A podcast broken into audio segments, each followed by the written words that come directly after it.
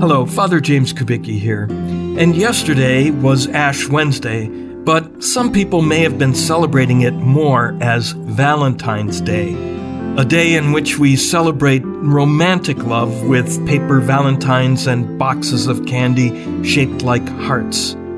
But today, February 15th, is another feast day of a man devoted to a different heart.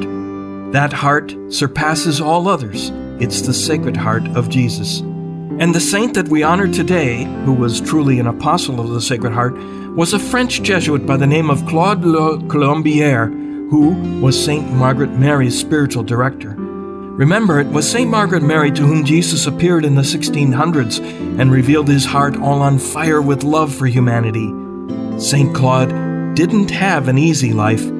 Here's a prayer of his that comes right from his own struggles. Jesus, you are my true friend, my only friend. You take a part in all my misfortunes. You take them on yourself. You know how to change them into blessings. You listen to me with the greatest kindness when I relate my troubles to you, and you have always balm to pour on my wounds. I find you at all times, I find you everywhere I go. You are never weary of listening to me, you are never tired of doing me good. I am certain of being beloved by you if I love you.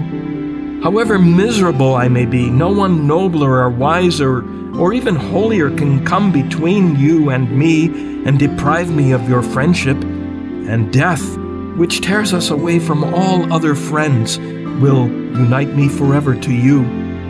Jesus, grant that I may die praising you, that I may die loving you, that I may die for the love of you. Amen.